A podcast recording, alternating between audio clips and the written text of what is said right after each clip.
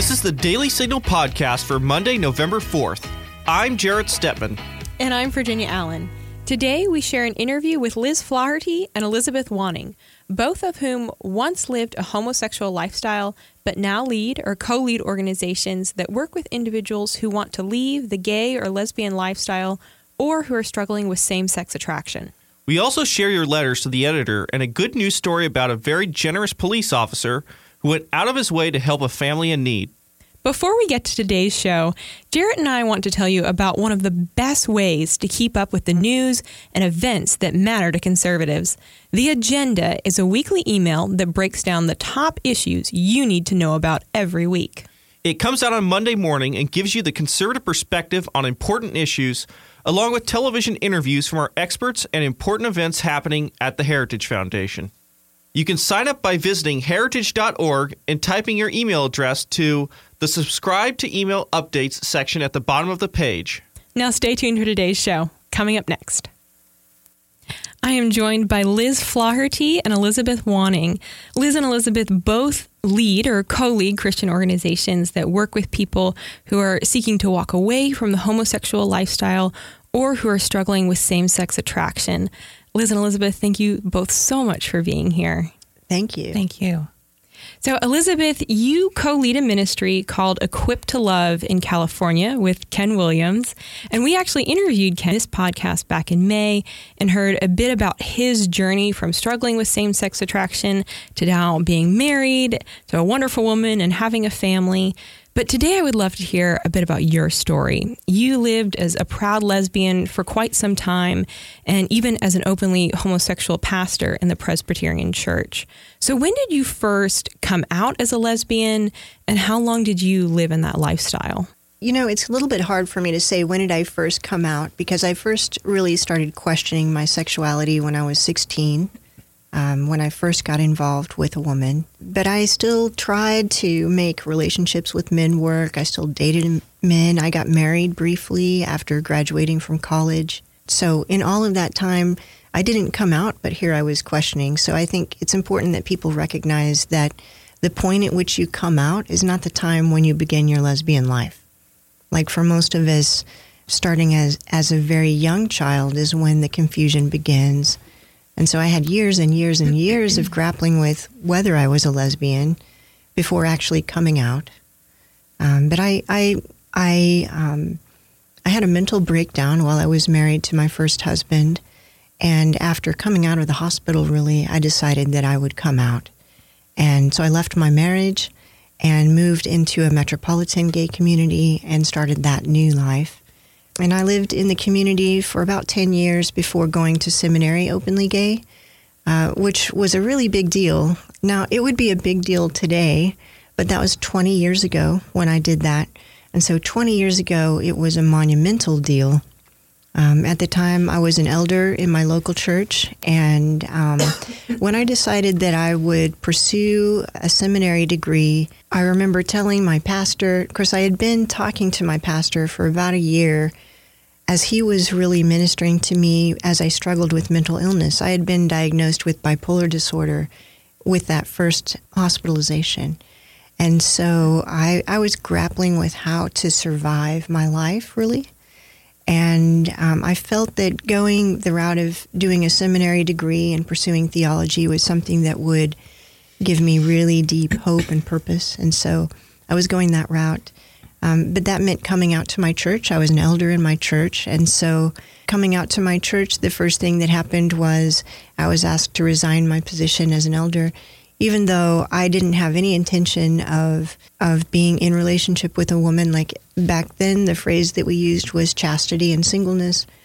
And so, I was. Um, going this route of pursuing a seminary degree in a really nonsensical environment, you know, um, I was one of probably five or six students that they admitted who were gay, openly gay, and the Presbyterian Church was not ordaining gays and lesbians. So it was a big deal.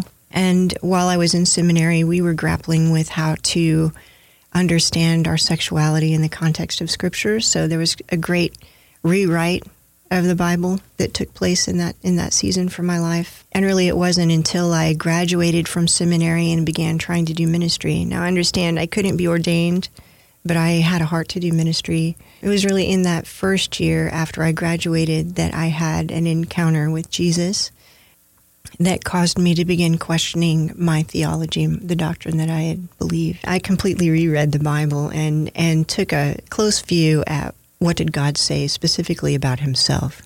Hmm. In fact, I did the, this entire study not questioning my sexuality, not questioning my identity, but questioning his. Hmm.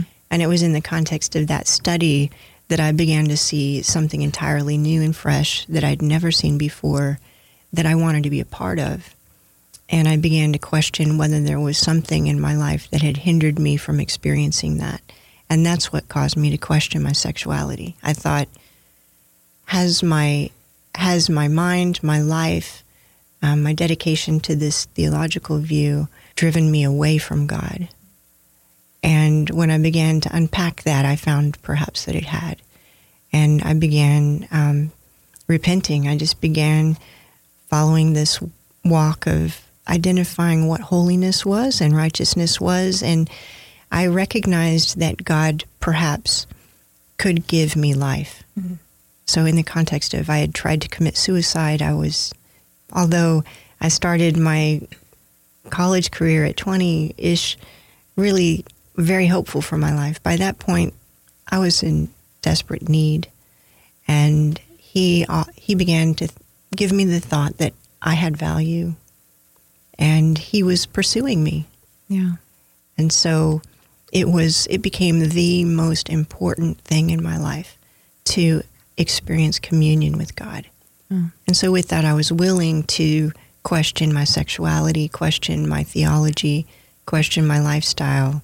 So I mean at that point in my life I didn't own any women's clothes. I shaved my head, I had many piercings, I have several tattoos.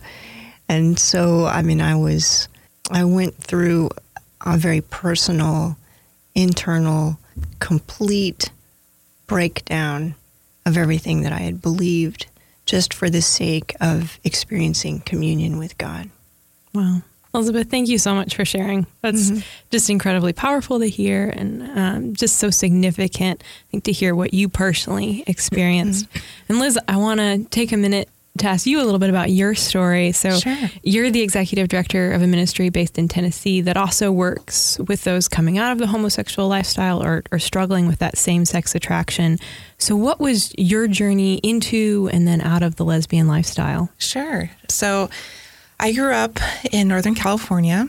My parents were pastors, Assembly of God pastors, and um, they had two high paying jobs in, at Hewlett Packard in Silicon Valley. I was born in Silicon Valley, and we moved up to this little town of 1,200 people when I was seven to pretty much become missionaries, is the way I put it. And um, I uh, very much struggled with early on with feeling that I belonged and that I um, had a voice and that I was um, received. I think growing up as a contrast like that in that environment, highly um, liberal environment, um, being one of the few Christians, although I dearly love that community, I value what we took from that time there. But um, but in that, it was very much we were just trying to survive financially, socially. Uh, my parents worked very hard at uh, feeding the transients going through the town, uh, the homeless, and um, dealing with a lot of mental illness uh, that was coming to their door. The church was right next to the house. Um, so, so with that, I um, I struggled with a lot of anxiety and depression, and um, I I told people I was probably agoraphobic, just not diagnosed because I um, had such bad anxiety. I couldn't travel. I couldn't go on field trips. Um, it was they tried to homeschool me. I was in and out of the school system, and so there was a constant um, trying to just assimilate into the normal life of my peers. Um, and to, to, back up a little bit, I I was um, I was molested at the age of six by a family member, and that definitely set me on a projection of putting up barriers towards men to protect myself. And of course, you don't realize until later on that that's what was happening in your life. But the narrative of my life began to change from a beloved um, daughter of God to one who was scarred and renamed by that abuse. So, so with that, um, I enter into sort of those formative years. I was being bullied. I, I just carried such a spirit of rejection. I was a super heavy kid, chunky girl in a small town, and so in this fishbowl of, um, so to so to speak. Um, and so with that, I just I found even though I tried to intimately connect with men, just doing all I could to not feel abnormal because same sex attraction started to um, enter in, like Elizabeth said, early on in in my um, adolescence, and so that just looked like when I was with my my friends, I could I felt safe, I could connect, I could open up, I felt valued. As when I was with any sort of male peers, there just was not a connection, and I you know I experimented. Um, I, I I lost my virginity at seventeen. I I tried. I, tr- I, tr- I tried to press in and and um, and be atypical. and so that wasn't that wasn't happening. And I I think I just I grew tired of not being um, very open and transparent with where I was. I you know I would go to church and my my parents just um, loved the Lord. They both had come out of a lot of sexual brokenness and um, had st- stories of the Lord redeeming them, and they were you know amazing. At the same time, it just felt like there was no power of the gospel transforming our lives. We were just surviving, trying to keep our heads above water. So, with that, I reasoned I'm I'm a lesbian. This is why I can't connect. This is why, um, even though I knew the word said it was wrong, I knew that it was an error of our theology. I didn't see any way out of my pain, and so I came out my senior year, and uh, much to the confusion and pain of my parents, and I moved out. Um, I went to college in Eureka, California, um, which is a very interesting place to go to school, and uh, just sort of tried to live my life out with my peers and be on my own way. And during that time, during my first semester of college, my my mom passed away of cancer very suddenly, and so that left me um, very much spiraling, and and so there came a point where I um, and so I didn't really have a grid for grace. I um, I didn't understand that I could move towards the Lord in my brokenness. It was very much a okay. I would kind of sober up, like, and and I was pretty addicted to pornography since the age of twelve, wherever I could have access. And now that I'm in college and I have full access, like, I'm just deep in sexual sin. Um, and, and relationships. And although I say I was not very successful lesbian because I was not a very social person, so like some of these stories of like I had all these partners. No, that wasn't me. I was pretty uh, much a loner. So, but with that, I had an encounter with the Lord midway through college, and um, I was high uh, in my living room, and my roommates were gone, and and I just had this, and I know it was the wooing of the Lord. This moment where I said, "I don't think I'm supposed to talk to you right now. I'm high, but um, I have no way how to get out of this. I know this isn't this isn't life." And uh, in that despair, I felt the Holy Spirit come in the room. And it was like this just bursting fresh breath that I had been so longing for. And, you know, and I, I just knew in that moment, like I had surrendered and he had responded in love. And um, I went on this, this uh, journey through the next few years of, of, of having a grace to, to come out of pornography and, and lay down my relationships and, uh, or my few relationships and, and to allow him to guide me and a whole world opened up from that but i still went to school uh, school of ministry at bethel uh, that's how ken and i have known each other about 20 years uh, from the change movement. So uh, with that i i still walked through a time of having same-sex attraction but surrendering to, surrendering to the lord and being um, sober i guess is what you would call it. And um, it wasn't until I kind of hit another um, trauma in my life where my dad passed away. It was only three years after my mom, and my brother had come to live with me, and uh, he was nine years younger. And so I reached this kind of um, place again of brokenness of okay, I, I don't know how to manage my sexuality any longer. I can't sustain on where I've been with you, Lord. And through some failures, uh, moral failures, it led me to a ministry um, called Living Waters. And so it was there that I met with um, men and women who had walked the same struggle and who imparted that authority of like, here's how you walk with the Lord in your sexuality. And so since then, um, I mean, the Lord just is so kind and so generous and just I'm amazed at what he's done. Like that I get to go and share, you know, my deepest painful failures and what he has done and redeemed it. And um, I'm married. I've been married for 14 years to my wonderful husband, Andy. And, um, and so it's, it's just such a joy to um, walk others through that and see the Lord do the same transformation. And, and I don't struggle with same sex attraction anymore.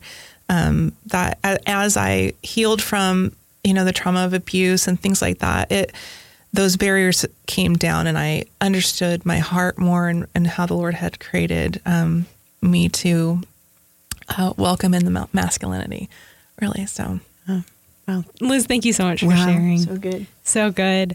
And now you all are privileged to walk with other people who are walking a similar road or, or struggling with those same things that you all have walked through. So I know I've had these conversations with friends of mine who've come to me and said, you know, that this is something that they're struggling with, that they're struggling with same sex attraction. And it's honestly difficult in those moments to know how to respond and, and really how to love them well. So, what would you say to, to friends, to family members who uh, you know, maybe have had these conversations, who will have these conversations with people that, that they love dearly? How, how do we walk with those that we love through this? I think what's really important is to start with our own um, narrative with the Lord and our own brokenness, and not so much making it um, about the specific manifestation of that, but actually understanding our own our own walk with the Lord and and how it translates. You know, the power of the gospel translates to every need and covers every sin. And so I think when you disarm that like there's this pinnacle sin of homosexuality. Now, I'm not saying that there aren't different consequences to different sins, but when you bring it back to we're here, we're happy to be with you. We love you and we want to hear what's going on in your heart.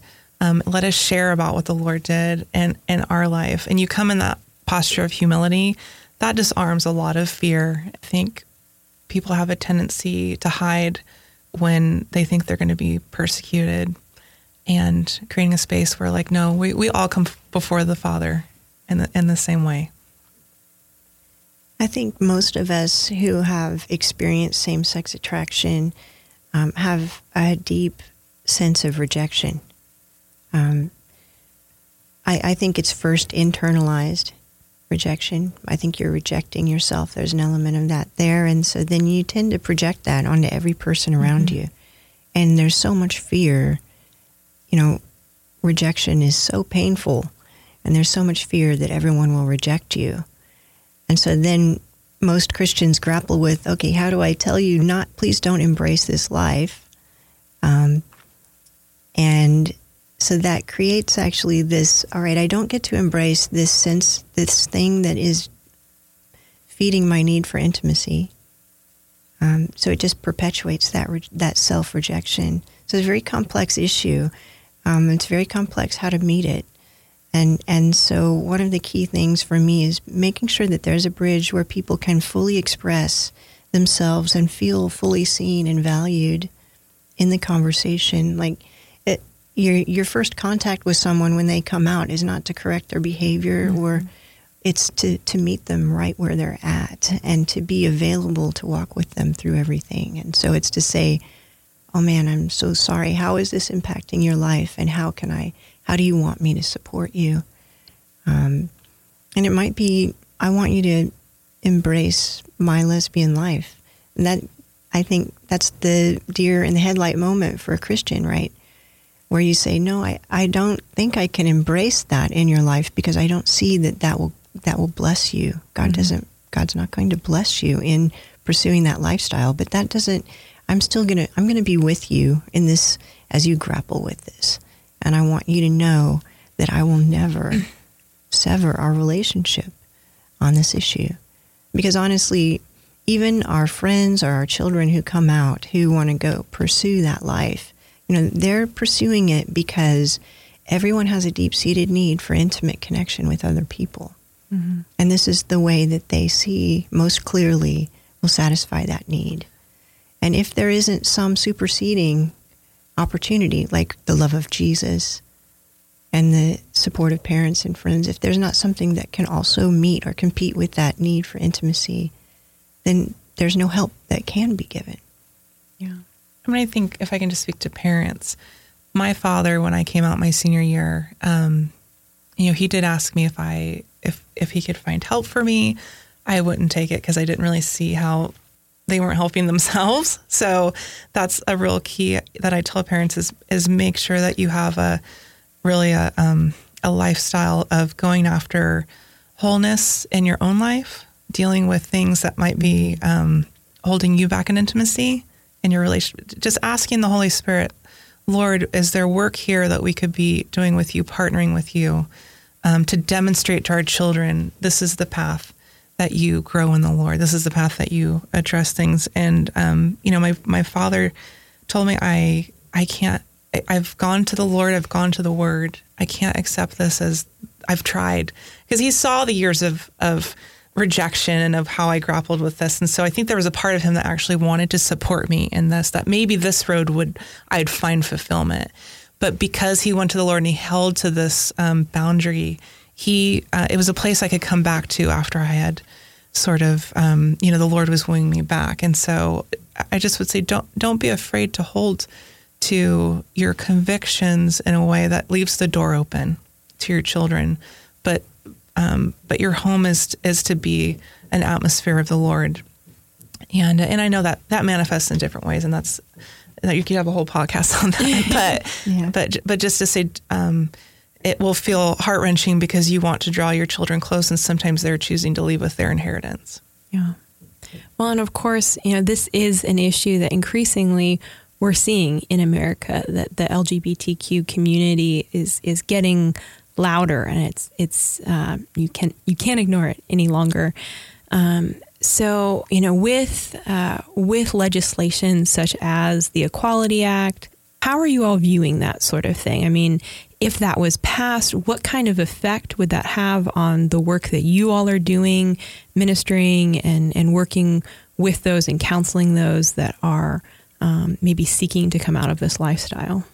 Well, it first of all, I mean, H.R. 5, the Equality Act, and similar bills like that, um, I think the number one impact that that's going to have is the imposition of an ideology um, that all of us who've left the LGBTQ life, we, so anyone who has gone to the work of questioning their sexuality and found resolution, like Liz and I have, we know that um, perpetuating the lifestyle, at least for women, um, places this bondage essentially on a person, never opening the door for them to understand kind of repressed needs, repressed traumas. So we're imposing an ideology that would perpetuate brokenness, emotional brokenness on a generation.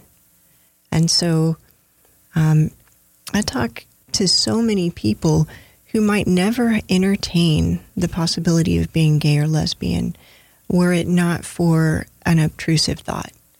Um, someone's bullying or someone's suggestion, oh, you're gay, you're le- you're a lesbian. Like you don't meet the stereotype for what a man or a woman is, and so therefore you're obviously a lesbian or gay. And if just the mere suggestion would cause you to begin questioning your sexuality, because for me, for example, um, until I met my first girlfriend and we began exploring lesbianism, I had never heard of it. I'd never entertained that idea. And that was years ago. But nevertheless, it was a new thought for me. And that thought then became, oh, this must explain why I am the way I am. Um, and there was not any other narrative offered. Like, that's why we had changed. So Kate and I have formed this movement now that's become a movement called Change of people who have this story of coming out so that there's this other narrative that's offered. Um, and it's not a, um, a, rhetorical narrative, it's stories. Um, so that people begin to say, oh, there's another way. So H.R. 5 would put this blanket over that and then stifle the opportunity to share those stories. Real censorship. Censorship's happening now. Mm-hmm. What will happen when it becomes illegal to suggest there's another narrative, which is what H.R. 5 would do? It would stifle the voice of every Christian pastor to share the full gospel or to um, make restrictions on a church's ability to um, protect its leadership against an ideology. That's uh, there's no and no opportunity for dissent. So it, it, that that bill doesn't just impact us and how we how we help people who are realizing, hey, this could not be the ultimate truth of my life. But then it, it stifles any opposite narrative in such a totalitarian way. It's so it's such an I can't I can't hardly express how odd HR five is. And and I mean I'm it saddens me that America is willing to entertain um, a bill that would supersede the protections that the 1964 Civil Rights Act gives African Americans. So it's like America is willing to forget the current endeavors of the African American community that stand on the Civil Rights Act and divert its attention to the LGBT issue. I think that's a travesty, really. Um, but then beyond that, um, the restrictions that this bill poses are really dramatic for American liberty. Oh. And Elizabeth, you also mentioned a Senate bill that you're quite concerned with. Can you speak to that for a moment? Yeah, so there's a Senate Bill 2008 um, and a matching House Bill um, 3570. They are called the Therapeutic Fraud Prevention Act. And um, those center on the dialogue around, I'm going to say it, conversion therapy, which honestly, no one's quite sure what that is. Um, everyone has a different opinion of what that is, and there is actually no um, definitive understanding. And the LGBT community would say any sexual orientation change effort, that would be everything from an altar call asking you to repent to meeting with a licensed psychotherapist, um, would be conversion therapy. But it would hinder anyone questioning their sexuality from pursuing um, restoration or um, resolution of conflict when they feel that there is an inner conviction that it's not the truth of their life. So basically, it says, no, if you're questioning your sexuality, there's only one path for you, and that's to embrace lesbianism. Um, and every other opportunity should be banned. As, and, and there's not any scientific evidence, there's not enough study really that indicates that it should be banned. Um, but it is definitely our politicians caving to what is politically correct in America.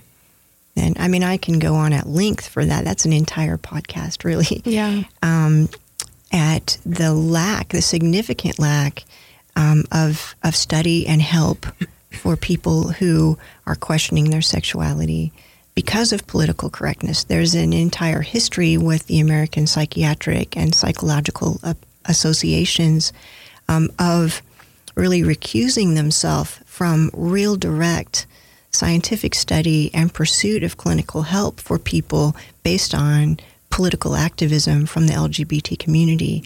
And, and that activism has created this vacuum where certain helps for people who are questioning their sexuality are simply, they've never been offered, they've never been pursued in understanding by the APAs.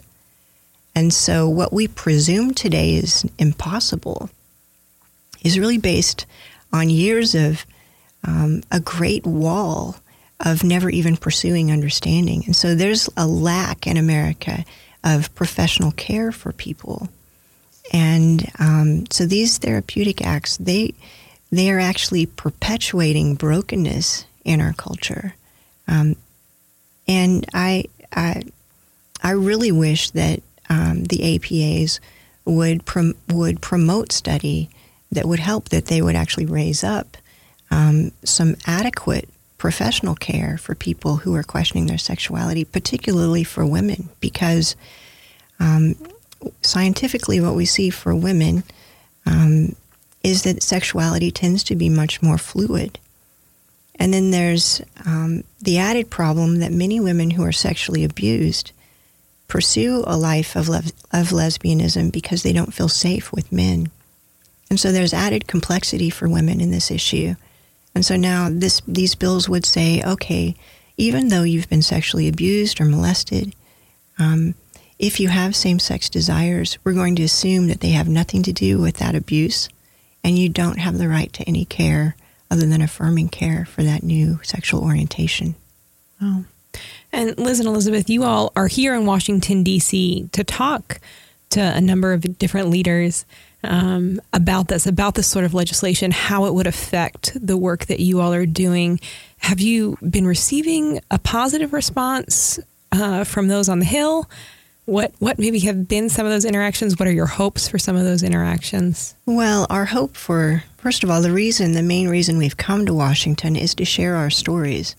Really, the mandate for changed and the changed movement is just to share our stories, um, because no one here gets to hear from us, and um, so most of what we're doing is just doing that. Um, we've we've been received with curiosity mostly. Um, and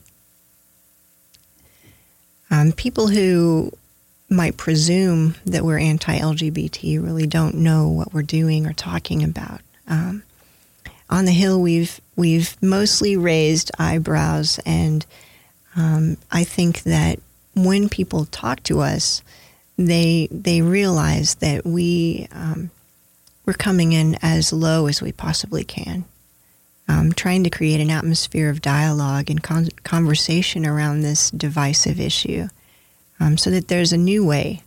I mean, we just need a new way to dialogue about mm-hmm. this issue in America.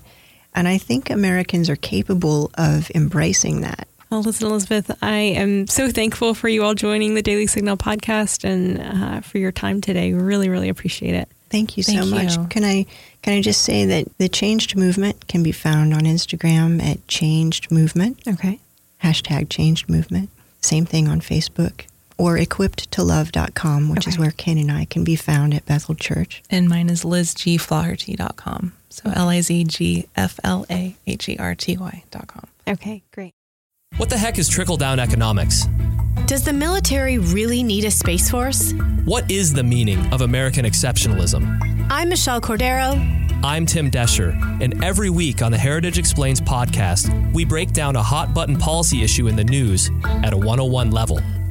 Through an entertaining mix of personal stories, media clips, music, and interviews, we help you actually understand the issues. So do this subscribe to Heritage Explains on iTunes, Google Play, or wherever you get your podcasts today.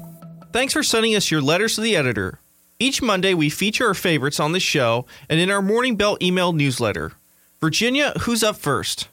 Well, a teacher named Brett Kiefer wrote in saying, Thank you very much for your insightful, thought provoking analysis of current events. Your reports provide excellent guidance for class discussion and principled foundational philosophy of citizenship for my students. I appreciate the diligent effort of your staff. You are making a difference in America.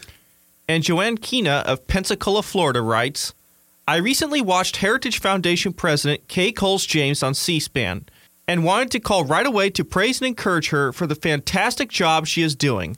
I highly commend Mrs. James for her spirit. Please continue to do the great job your organization is doing for such a great cause. Your letter could be featured on next week's show. Send an email to letters at dailysignal.com or leave a voicemail message at 202 608 6205. We are going to leave it there for today. The Daily Signal podcast comes to you from the Robert H. Bruce radio studio at the Heritage Foundation. You can find it on the Ricochet Audio Network. All our shows can be found at dailysignal.com slash podcasts. You can also subscribe on Apple Podcasts, Google Play, or your favorite podcast app. And be sure to listen every weekday by adding the Daily Signal podcast as part of your Alexa Flash briefing. If you like what you hear, please leave us a review and a five star rating. It really means a lot to us and helps us spread the word to other listeners. Be sure to follow us on Twitter at Daily Signal and Facebook.com slash The Daily Signal News. Have a great week. The Daily Signal podcast is executive produced by Rob Bluey and Virginia Allen. Sound design by Lauren Evans and Thalia Rampersad. For more information, visit dailysignal.com.